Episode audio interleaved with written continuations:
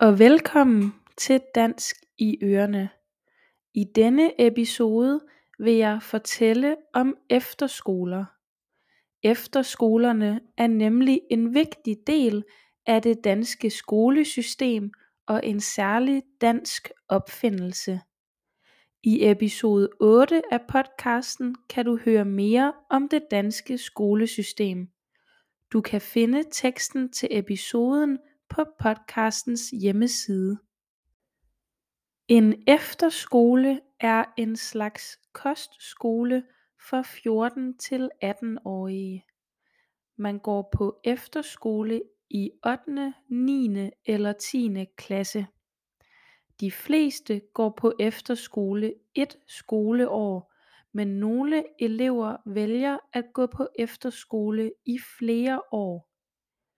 Man kan altså som elev vælge at gå på efterskole i stedet for at gennemføre skoleåret på en almindelig folkeskole. Når man går på efterskole bor man på skolen sammen med de andre elever.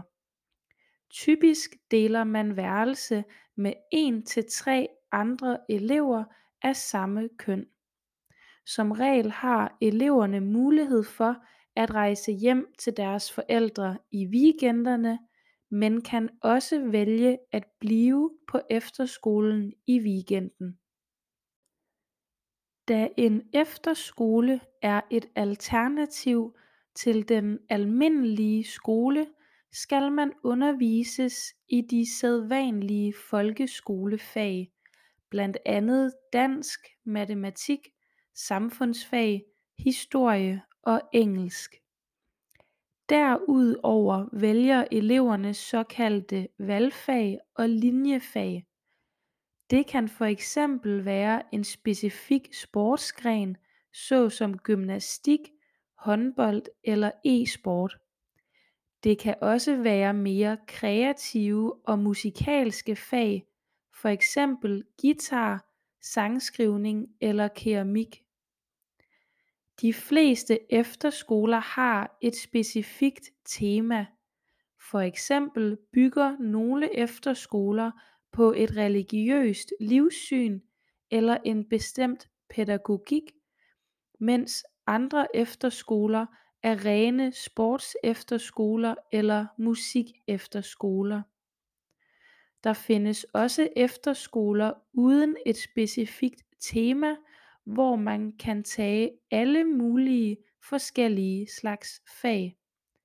Nogle efterskoler er særligt målrettede elever med særlige behov, for eksempel elever med ordblindhed eller elever på autismespektret.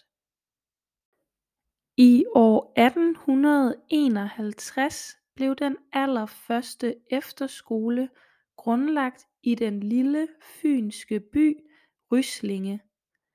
Dengang var der kun syv års undervisningspligt i Danmark og det var især børn af bønder der tog på efterskole så de kunne få mere undervisning efter deres syvårige skolepligt var afsluttet. I år 1930 blev den første lov om efterskoler vedtaget. Efterskolerne fungerede ikke som et alternativ til folkeskolen og man tog ikke eksamener på efterskolen. I 1960'erne begyndte efterskolernes popularitet at falde og mange efterskoler måtte lukke fordi der ikke var elever nok. Derfor besluttede man i 1975 at efterskolerne måtte tilbyde de samme eksamener som folkeskolen så efterskolen blev et alternativ til folkeskolens 9. og 10. klasse. Herefter steg efterskolernes popularitet gevaldigt. I år 1994 indførte man obligatorisk statsstøtte til efterskoleophold så flere fik råd til at sende deres børn på efterskole Der findes i alt 241 efterskoler i Danmark. I sommeren 2021 begyndte knap 32.000 unge på en efterskole.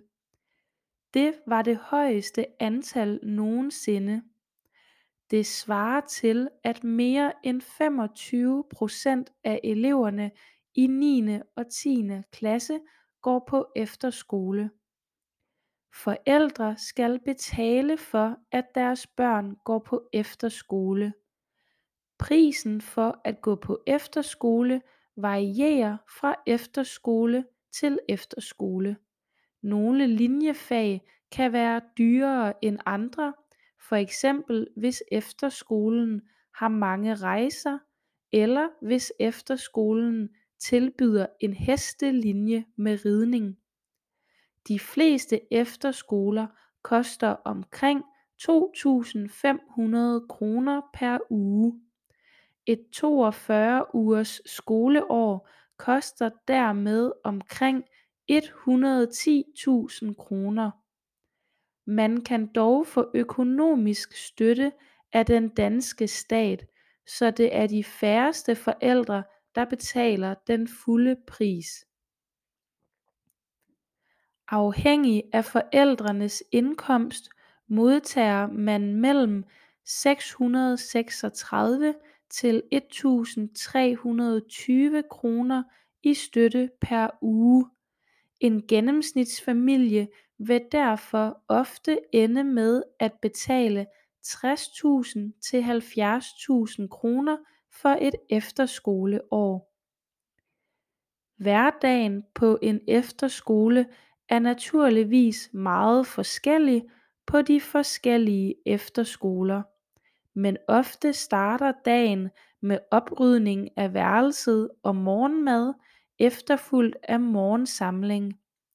I løbet af dagen modtager man undervisning både i folkeskolefag og i de valgfrie linjefag.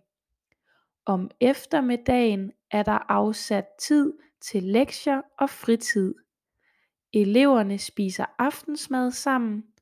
Efter aftensmaden kan der være mere fritid og aftensamling. Der kan være mange årsager til at man vælger at tage på efterskole. De fleste elever har et ønske om at prøve at stå mere på egne ben uden deres forældre og at få et afbræk fra den sædvanlige hverdag i folkeskolen. De fleste efterskoleelever fortæller at de efter deres efterskoleophold er blevet mere selvstændige og har udviklet sig både fagligt, socialt og personligt og at de er blevet mere rummelige over for mennesker der tænker anderledes end dem selv. Det var alt for denne episode. Du kan støtte podcasten på Buy Me a Coffee. Tak fordi du lyttede med.